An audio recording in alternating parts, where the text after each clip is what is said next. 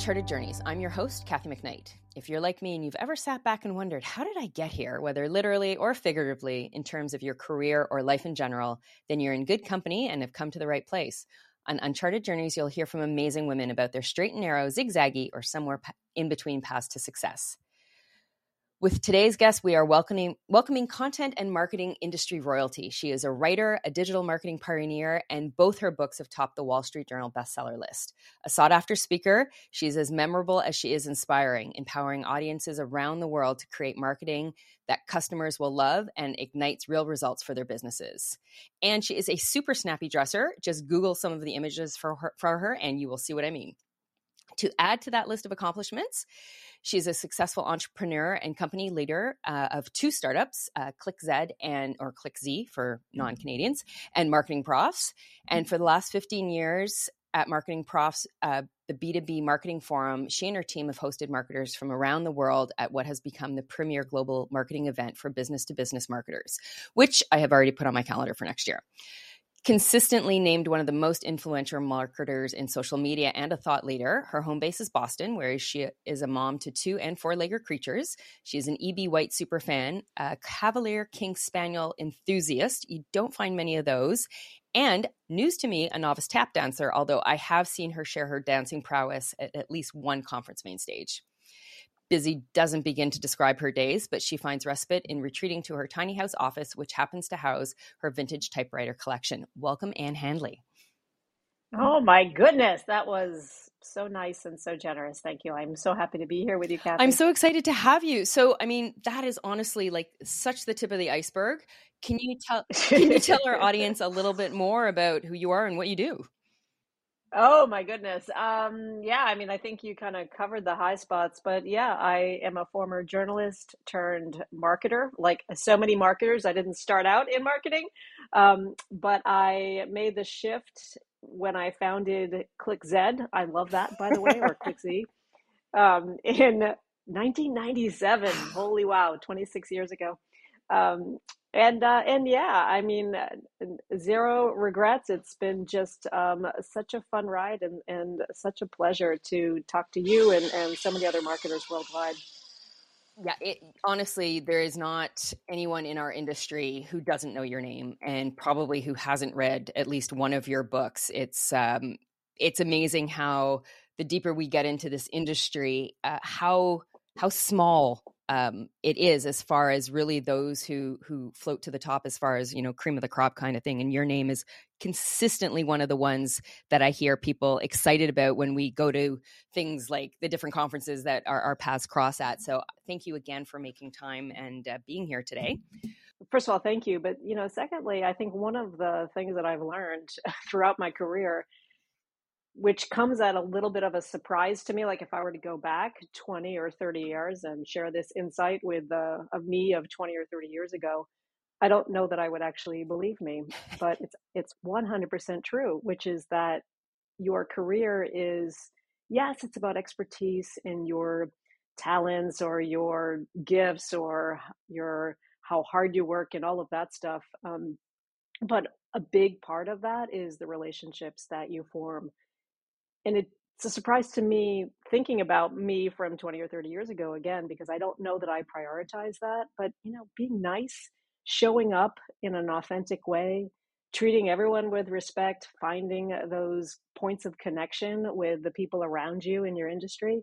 I mean it sounds like a small thing uh, but honestly kathy that's a big reason why I think people know me and why I am just like so heartened when when I hear you say that because it's been um, it's probably been like the the sleeper skill that I've tried to.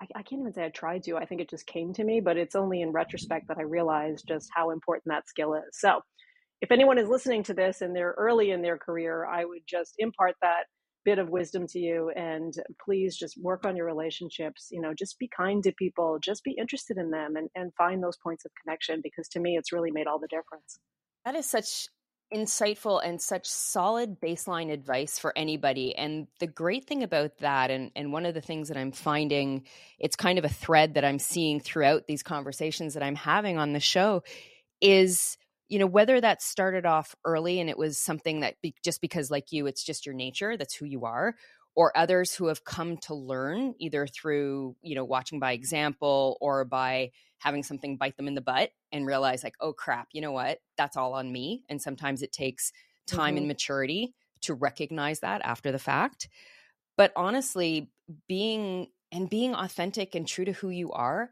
takes so much less energy that is yes, yes. Yeah. And who needs to expend more energy than necessary to get things done? No, that is that is actually absolutely true. But you know, it took me a very long time to learn that. Or very early in my career, and I know we're like I'm completely hijacking this conversation. And sorry about that. Totally cool. Um, but like very early in my con- in my conversation in my career, I thought that I had to show up in a certain way. You know, I should really wear my glasses instead of my contacts because it makes me look smarter and it makes me look older. And I should appear to be very professional and I should try to use buzzwords as often as possible. And I should be very serious so that I'm respected. You know, I thought I had to be a certain way and I tried to mold myself into what that looked like. Now I'm talking again, you know, 25 years ago. Um, and it's been over time that I realized that the more me that I let people see, the more me that I embody, and that I just show up as me. And to use your words, like I don't, I don't try to be anybody else because it's easier this way. But it did take me a while to figure out that that's actually your superpower. That's actually what makes you unique and special, and what makes you memorable and authentic, to use that word to so many other people. And it just took me a very long time to sort of shed that skin of inauthenticity, of feeling like I had to be a certain way instead of just showing up as me and just embracing that 100%. Now, what does that mean? That means that people are not going to like you always because the challenge in being yourself is that some people are going to bristle at that. They're just not going to relate to that. They're not going to like you. And that was a little bit of a difficult thing for me to understand and to not internalize, you know, not let it change yeah. the way that I am.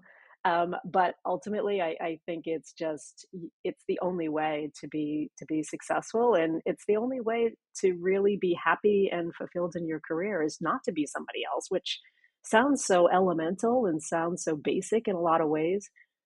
But that took me a very long time to learn.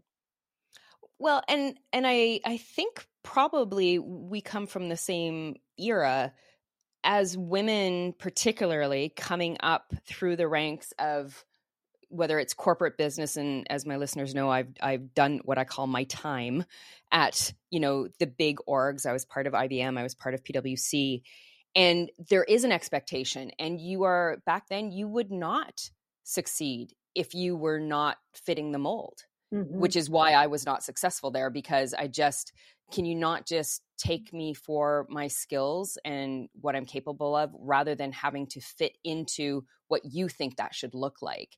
And I think the generations that have come up since it's not totally gone away, but I think there is more leeway and I think there is more acceptance on the work side, but also there's less tolerance for it on the person side.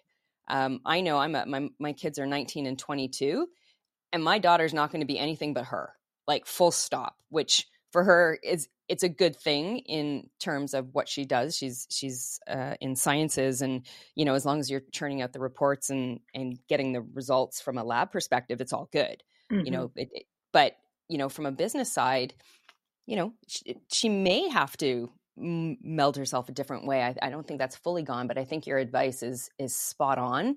And um, we could end this call right now, and people will have plenty to take away. But we're not going to. we're going to get into the four questions. So, what was the first career you remember wanting to do when you grew up? Oh my goodness! I ever since I could hold a crayon, I wouldn't even say a pencil. I mean, hold a crayon. I always wanted to be a writer before I really understood anything about writing or story or journalism or marketing way before that. I wanted to be a writer. I wanted to uh, share who i was and i wanted to record what was going on in the world around me from a very very early age. When i was eight years old i started a neighborhood newsletter in my neighborhood. It's my first foray into publishing. I would write it out longhand. I would give it to my dad. He would take it to his office and he would probably have his secretary. Now that I think about it now, um, probably yep. have his secretary photocopy it or Xerox it, and then collate it and bring it home to me, and I would roll it up and deliver it to all of my neighbors in my in my um, in my neighborhood on my on my bike. I would just put it in their mailbox, which I have now learned, at least in the U.S., is a felony. You shouldn't put anything in anybody's mailbox. So Really? Uh, yeah, I'm just putting that out there. Just law enforcement. I deeply apologize for that transgression of decades ago. Um, oh my goodness. I would talk about what was going on in our little neighborhood. So I'd talk about, um, I don't know, my neighbors across the street got a new mailbox, for example. That was big news. Or how somebody was putting up their Christmas decorations already. Or I was a little bit of a narc too. Like I would, I would I would um, talk about what was going on in the neighborhood. Like somebody was flouting the leash laws down the street. They should absolutely keep their dog inside their yard, but they didn't. They just let this dog roam freely around the neighborhood. So it was a little bit of a of a snitch. Yeah.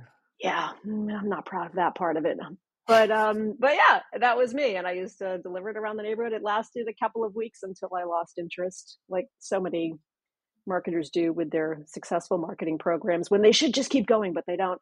Um, but anyway, that was me. So I always wanted to be a writer. I found various ways to kind of scratch that itch over the years. You know, when I was eight with the newsletter, I uh, and then eventually that led to uh, having a series of pen pals all around the world eventually that led to me working on my high school paper and then my college paper and, and on and on and on. Um, but the, the through line there was yes, I wanted to be a writer.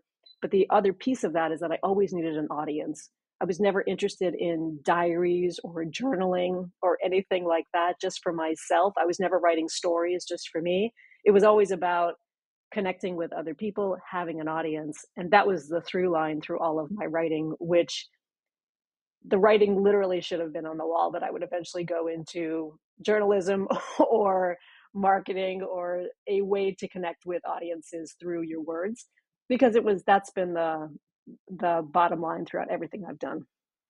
Well, you have definitely landed in your sweet spot because that's exactly obviously this was just meant to be where you are now because you know starting at eight with a with i could just imagine people's reaction when you they drop me they get this newsletter like who is this precocious eight year old i know. The funny thing is it never occurred to me I guess this is the one difference between, say, you know, and uh, in 2023 heading into 2024 and Ann back then is that it never occurred to me what they might think about it. Like i thought i was doing a great service to my neighborhood but i imagine that they probably got this and were thinking what the heck you know i had poems in there about trees and you know things like that it's kind of crazy when i think about it now it never occurred to me that what the reaction might be but i'm pretty sure it was 100% open rate so i mean i've 100%. got that got at least, and then they shared it, so it was maybe maybe might have even been higher than that. yeah, please I, tell me. Yeah,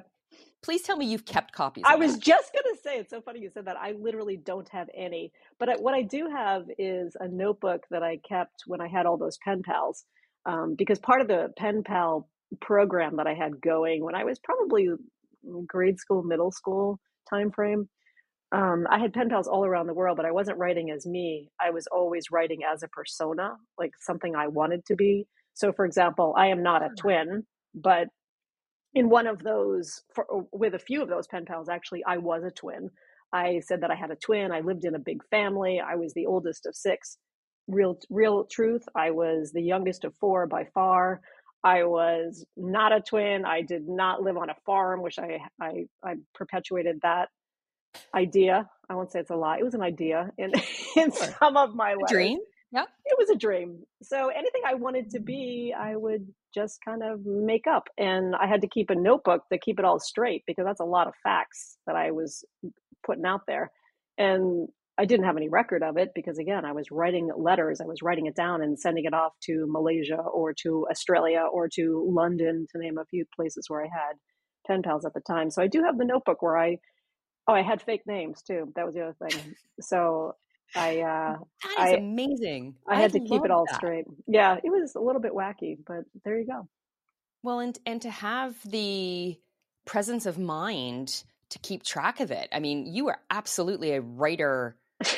you should write a novel. You should absolutely that could be like the whole under under threat the the the line through a novel where you write to all these people and in today's age and all of a sudden they start wanting to come visit you yeah. and yeah. Get, oh my god, it would be great. That's like well, it's a little bit of a catfishy situation though, right? Because a little bit. It, it was. I think it it it hits different in 2023 when I think about that now. But back then, you know, it was harmless. It was just me trying to entertain myself, living in, you know, basically being kind of a lonely child living in the suburbs, trying to figure out how do I actually, you know, write to audiences, and that was my solution and how do I be something other than who I was? So that's what I did. But the thing that scared me straight, that completely made me abandon all of those personas that I had made up and all of those fake names and the fake families and the fake locations and all of it, was one time I got a phone call really late at night. My mom answered the phone and she calls me like, Annie, Annie, it's for you. And she looked at me like kind of puzzling and I go to the phone and it's this boy with an Australian accent. He says, "Hello, Ann. It's it's David." I don't even know if that's an Australian accent, but I'm really trying my best. Close enough. Kathy. Hello, and it's David. I'm going to be in the U.S. and uh, was wondering if we could meet up. Yeah, and I think that's actually British. But I was like, uh, oh no, I don't think we can, and I hung up on him. because I was terrified that I was going to be found out. And I thought, of course, I think I've taken this a little bit too far because David and his family were going to come to the U.S. They were going to come to Boston, and they wanted to meet up with me and maybe visit my farm. And I just had to shut that down. So. no, I don't. I don't think so, David. But thank you. Hung up. Never heard from him again. Abandoned all the relationships that I had so carefully curated around the world. That's the end of the story. And told your mom you had to change your phone number. yeah. and then we had to move, and we now live in Poland to a farm. Yeah. So, who was the first big influencer in your life?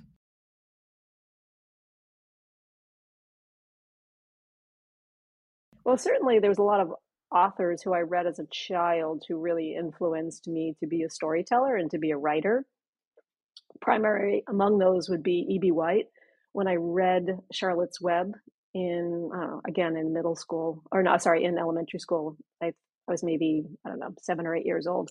When i read that book i loved the way that it felt so spare but also so powerful and i recognized that even as a child like i loved that book and to this day it's still my favorite book for many many reasons um, in part because i think it's a perfect analogy for modern marketing but secondly because i love the way that he that eb white writes so you know eb white wrote charlotte's web he wrote stuart little he wrote trumpet of the swan he also was the co-author of the elements of style which is one of the great writing guides for marketers.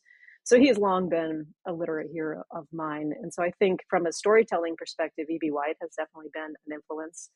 Um, laura ingalls wilder little house on the prairie She's been a controversial figure in recent years because some of her ideas and opinions of her age were uh, have become a little bit unpopular. Um, so I can't say that she remains a, a literary hero, but when I was a kid, I definitely loved the Laura Ingalls Wilder stories. I loved the way that I felt so immersed in her world. And that's something that I thought, wow, I would love to be able to create that kind of immersion for the audience that I'm writing for Cue up those uh, pen pals that I had, right? So that's yes. kind of what I was doing there. Um, and I think my third one would be when I was much, much older, I worked for the Boston Globe. I became a, ultimately became a reporter for the Boston Globe. And I had an editor there, a guy by the name of Dick Powers, who became such a, oh man, I don't even know how to describe him. He was just such a special guy he had been in newspapers for decades at that point, like decades and decades. I think when I knew him, he was probably in his late 60s working as an editor at the Globe. He was my editor there. And he was the one who gently and, and firmly said to me, You are not a journalist, you are a storyteller.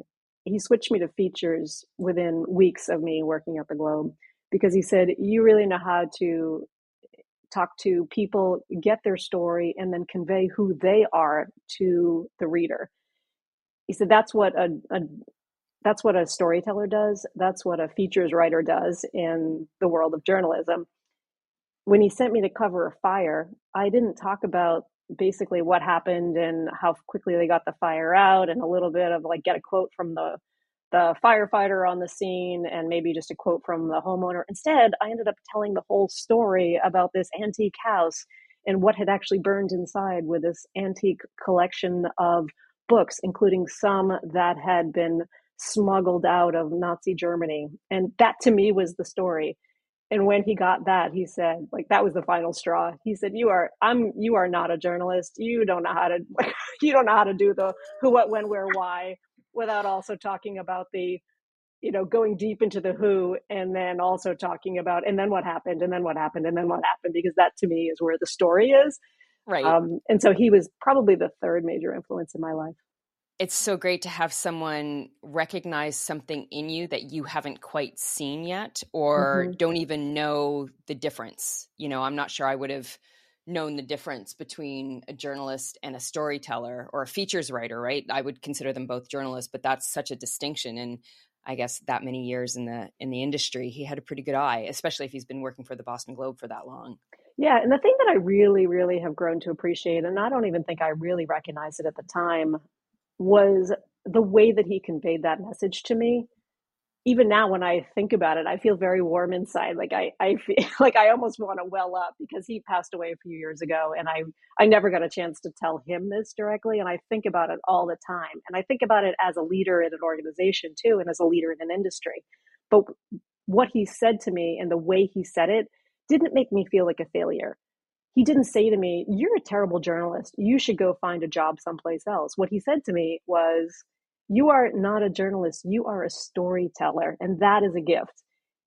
Yeah. So the way that he conveyed that to me made me feel empowered instead of crushed. I think about that a lot.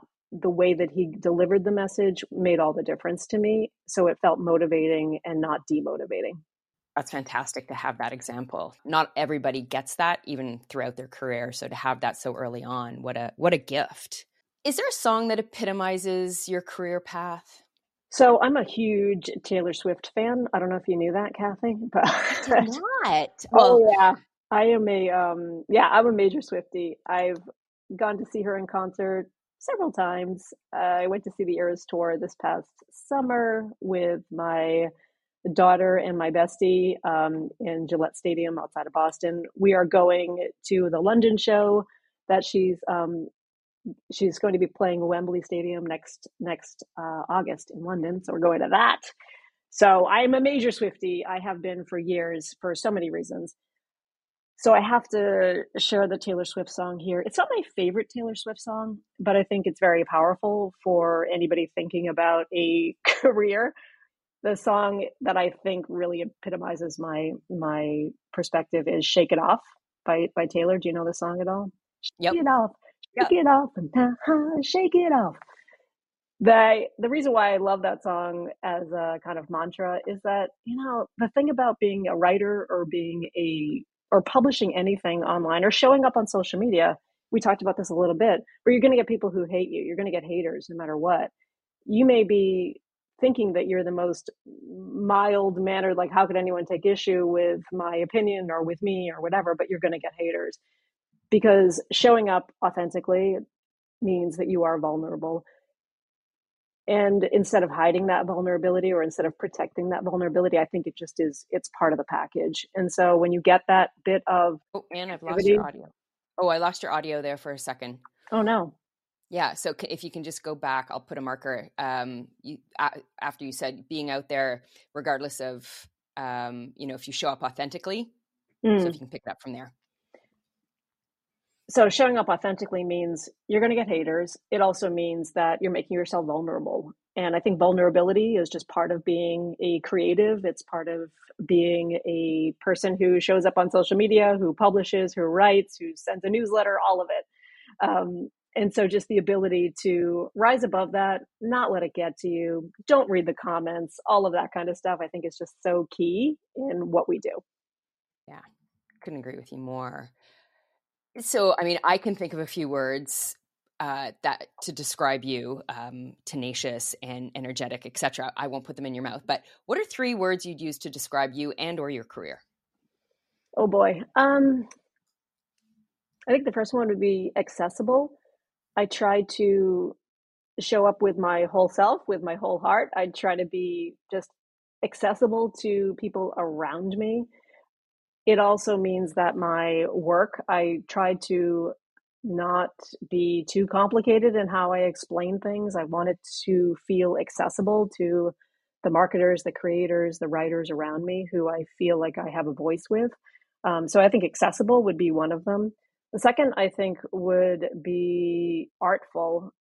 I don't think that anything we do as marketers, as business people, as creatives, whatever the case may be, um, should not have a little element of art in it or big element of, of art to it. So I don't think that marketing writing has to be boring, for example. I think that we should bring a little bit of our art to it, a little bit of our point of view, perspective, and and really be proud of what we do. And the third thing, the third word that I think encapsulates just sort of who I am and how I show up is joyful you know, you mentioned my suits at the very beginning of this conversation and the way that I dress and the way that I try to, you know, dance across the stage. And the reason I do that isn't because I am a just total hog for attention. In fact, it's actually the opposite. But the reason I do that is because I want to set the expectation that this is going to be a joyous experience for everyone in the audience. And I try to show up that very same way through my writing. So I think joy is a big piece of what I offer. And the reason why is that I want people in the audience to love what they do too. I want them to bring a little bit of joy to their own work. Couldn't agree with you more as far as setting the expectation for a joyous experience. I've had the pleasure of hearing you uh, speak multiple times. I have to say, one of my favorite stories is the brown couch story. Uh, for our audience, for those of you who have not seen Ann speak, when she when you explain and talk about concepts and how to do things, like you said, you you're not complicated about it. You give concrete, engaging, sometimes freaking hilarious examples of what that looks like, and um, yeah, the brown couch story, I share I have shared that so many times as an example because it was so succinct and so clear how you tried to give a couch away, couldn't, and ended up selling it more easily when somebody mm-hmm. had to mm-hmm. pay for it. Yeah, exactly. Yeah, maybe we can link to the we can link to the blog post where I talk about that in my um. In the, oh, for sure, I absolutely. Session. I will. Yeah, I will absolutely do that. So I'm curious. You know, you've you've had such a varied career and you've talked a lot about you know how you've gotten to where you are. Has there been something that you've done has there been um you know whether it's a creative process that you've followed or a planning forward some people are very specific they set out goals for the year and whatnot. How have you shaped your career to be the way it is and so successful and fulfilling? Huh that's an interesting question kathy. Um I don't know. I honestly, I don't know. I don't know that I have shaped it as much as just maintained a certain curiosity about what's next. I'm always really interested in what's going to come next. Like right now, for example, in our industry, artificial intelligence, AI is like such a hot topic, right? Oh Everybody oh is talking about it. And I'm interested in that because I want to see how this plays out. And because of my voice in the industry, because of my role, I maybe want to try to help shape that a little bit. I want to try to help uh, educate people around me and how we might be thinking about this. So I think it's just a, a curiosity, maintaining a curiosity about what's next in my industry, and also a curiosity about about my own, you know, skills and expertise. You know, can I challenge myself to step onto a stage and tell a story that will make an audience laugh. That was not always an obvious fit for me. And so I think mm-hmm. maintaining a curiosity about how I move through my career externally, but also challenging myself internally to get to that next level, to really chase that next thing. That's the thing that has has driven me forward. I mean, I kind of want to say, "Oh, I mapped it out." Back when I did that newsletter at age eight, riding my bike around the neighborhood, I'm whistling to myself, thinking, ah, I know what I will do. The mastermind that I was, I will form a email newsletter and I will start a company that's going to be publishing on this thing called the internet that won't be invented for decades. But that's not who I am. I'm just not that kind of person. I do sit down every morning and with a journal. I have now come full circle with the the idea of how valuable a journal can be to a writer. I no longer feel like I need an audience for everything that I do. Um, but I do sit down every morning with a journal and I think about not my day's intentions per se or my goals, but I capture stories that happened the day before and I capture what I'm thinking about these days. And that's the thing that ultimately when I go back and and you know read it over the course of my week, it gives my my days and my weeks and my years and my career a certain momentum.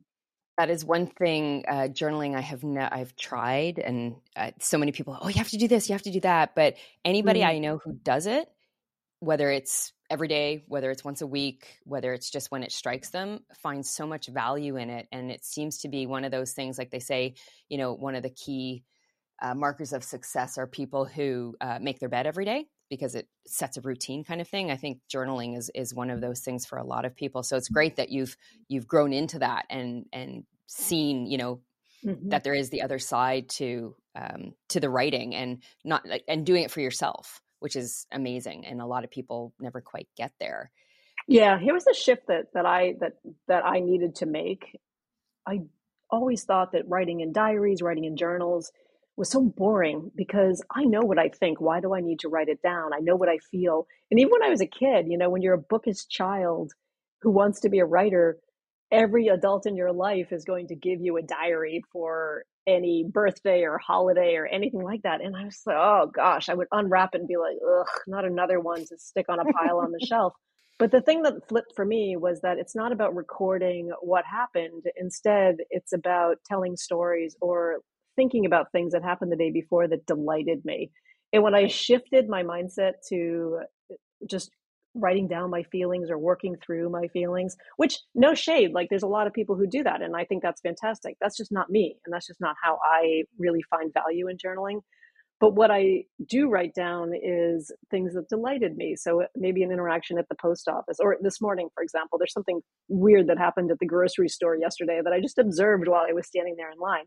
And I wrote it down this morning. I don't know if it's ever going to show the be you know be, uh, see the light of day but maybe it will maybe it won't i don't know like maybe there's i'll use it as a story in something because it'll connect to something else and it'll trigger another idea and so that's why i write down things it make it tunes me into my daily life in a way that helps me ultimately in my creativity the brown couch story that you talked about a second ago which you know we will we will link to for anyone listening to this was a story that I wrote down in my journal a few years ago when that happened because my son was like, let's just put these couches on the curb. And I literally wrote that down in my journal. I thought, this is a funny story. And I wonder, like, maybe someday I'll use this. Well, fast forward six or eight months, and I realized what a smart way to think about copywriting that story could be an example for.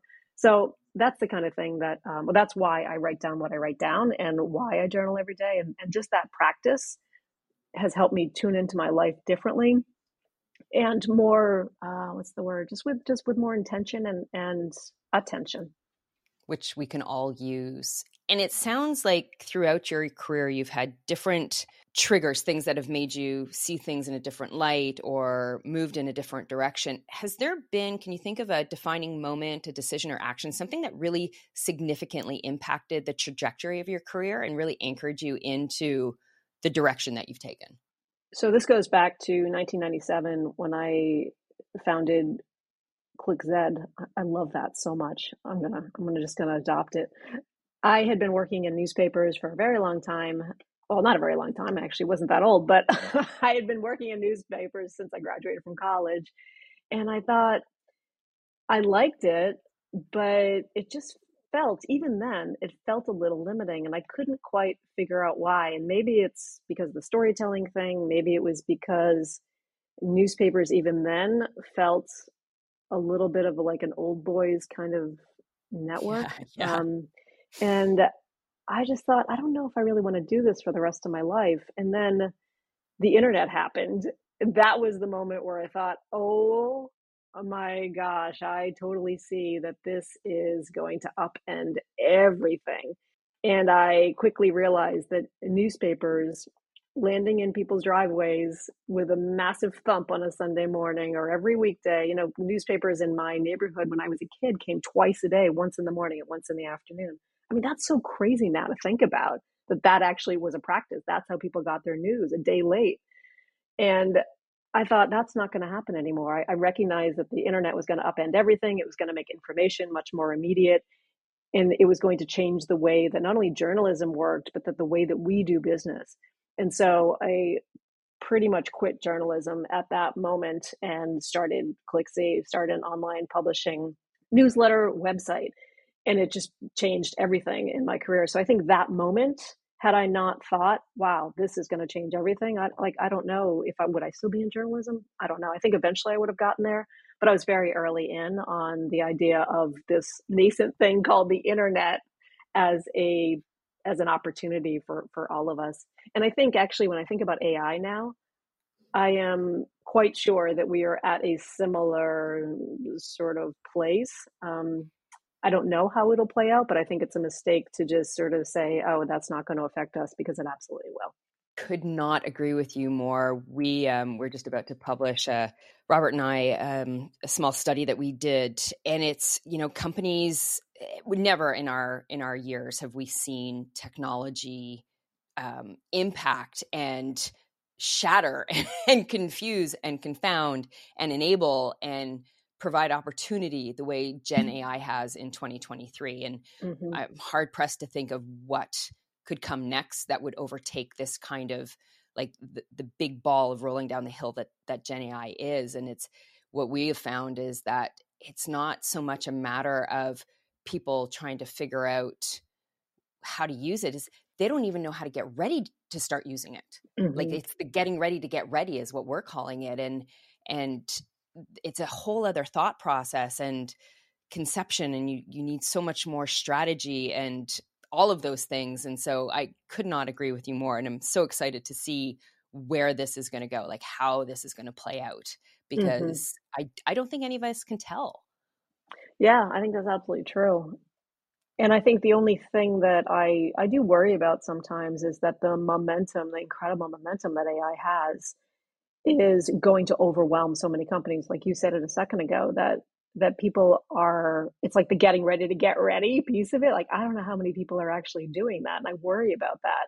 And so i want to make sure that the companies who are deploying ai tools and solutions that are thinking about, uh, you know, adopting some sort of generative AI platform in their content teams, for example, are thinking about this in a very measured and, and principled way because there's a lot of opportunity to get it wrong. And that's what I worry about.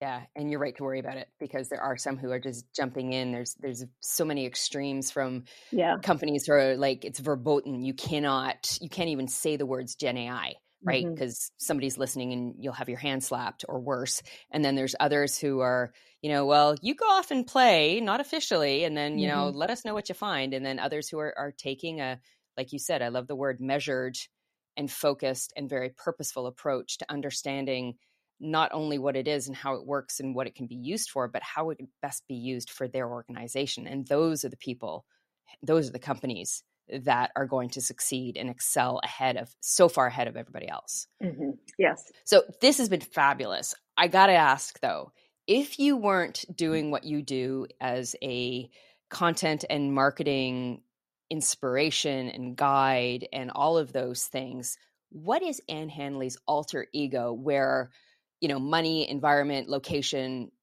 didn't matter. Just uh, world is carte blanche. Mm. What would you be doing? Um, you know, I don't. I think I'd probably be doing exactly what I'm doing. Um, I don't. I don't ha- harbor any desire to. I don't know. You know, become a trapeze artist and travel with a circus, or to sail around the world. And I, I just don't have any inclination to do that. I've always wanted to be a writer. I am a writer. Maybe I would write different kinds of things. Like, for example, maybe I would do that novel about me as an as a middle school catfisher. Um, it's possible.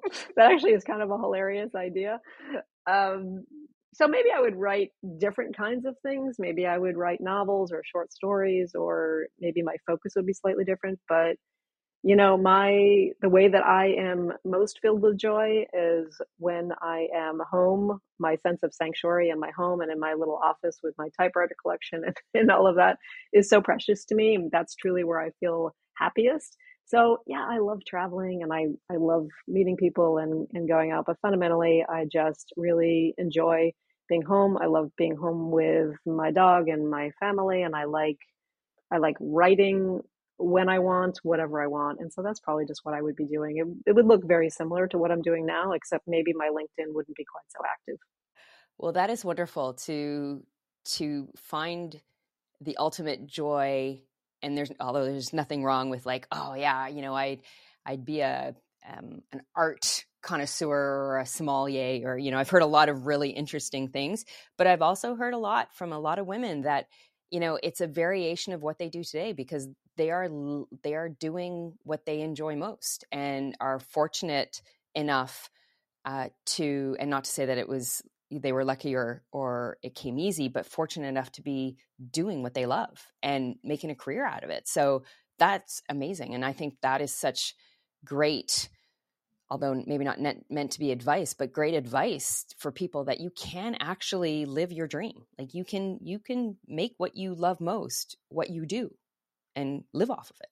Yeah yeah and it's funny because you know i can't imagine waking up every morning and and thinking God, well, I wish I wasn't doing this. I wish I was a trapeze artist in a traveling circus. I just can't imagine waking up with that kind of regret, you know? So, yeah, I have designed the life that I, I want. I love it. For example, when I look at my calendar for next week and I see whole days where I don't have any meetings or I don't have anything planned, like I love that. Like, I love that opportunity that it gives me just to design my day and i think that's just kind of how i approach my life too. I design a life that i that i want and that more than that that i need as a creative person as somebody who has a strong sense of place and sanctuary just within myself like i need that to feel whole. So that's what i've designed for myself. I feel a little bit i don't know like I, it's funny when you asked me that question a second ago like what what what would i be doing and I feel like I should say a trapeze artist, a sommelier, like I should drive an Uber. I don't know. Like I feel like should I have something else? But then when I really think about it rationally, it's like, no, why why would I do that? I, I love my life. So why would I want to do something else? Yeah, I love that. For our listeners, maybe particularly the women in our audience, what would be your best piece of advice on life, career, success, happiness, really anything you'd like to share? Oh my goodness. I feel like I've just given um, you have. You've given so like, much good I feel like I've given all my all my best tips, Kathy. I don't have like a, a, bottomless barrel here. Um, I don't know. Let me think about that for a second. I mean, I think the most important thing is to learn how to write, and I tell my kids this is just learn how to write because I think it's important, especially in an age of AI, where the robots may want to write for you, um, or where you're where the, the world wants you to have robots writing for you. But I think writing is thinking. And the more that you can understand your own self and your own point of view and perspective and how you show up, the more successful you will be. The better you can communicate is the better you can galvanize people around your ideas. And I think writing is a is a foundation of that. When I say learn how to write, I don't mean learn the rules of grammar, but I mean learn how to express your own ideas in a way that is going to feel accessible and joyful and artful to people around you. That's my best piece of advice. Could not agree with you more. And I will be sending this edition to my son to listen to so he knows that it's not just me that tells him how to, that that's an important thing. so, and this has been fantastic. Um, so your the your annual conference was just about a month ago, I guess. So now, but where can our audience find you? If you've enjoyed this conversation with Kathy today, you can subscribe to my fortnightly email. It emails every other Sunday. It's at annhandley.com slash newsletter. I share ideas on writing and, and life and marketing in that. It's my most favorite thing I do. Uh, and I definitely hope that you subscribe if you haven't already. I think the other place to connect with me is on LinkedIn. I'm pretty active there or on let me see, what else am I active on in terms of social? Instagram. I'm active on Instagram and I'm active on threads right now. I've kind of left X slash Twitter um, unofficially. Still have an account, but it's just less of a less of a fun place to be. So I'm I'm leaning into Threads a little bit and having a lot of fun there. So yeah, I would say LinkedIn number one, Instagram number two, and Threads number three. And but newsletter is just kind of above and, and beyond the the best place to connect with me.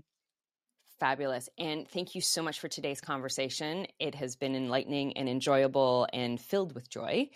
To my audience, thank you for listening to Uncharted Journeys with me, your host, Kathy McKnight. I hope you enjoyed my conversation with Ann and hearing about how you can lead a successful life filled with joy and growth and fulfillment, following a pretty singular path that it doesn't need to be fraught with change and sharp left turns and right turns, that uh, knowing what you like and what brings you joy can absolutely fulfill your life with success. So, thank you so much again.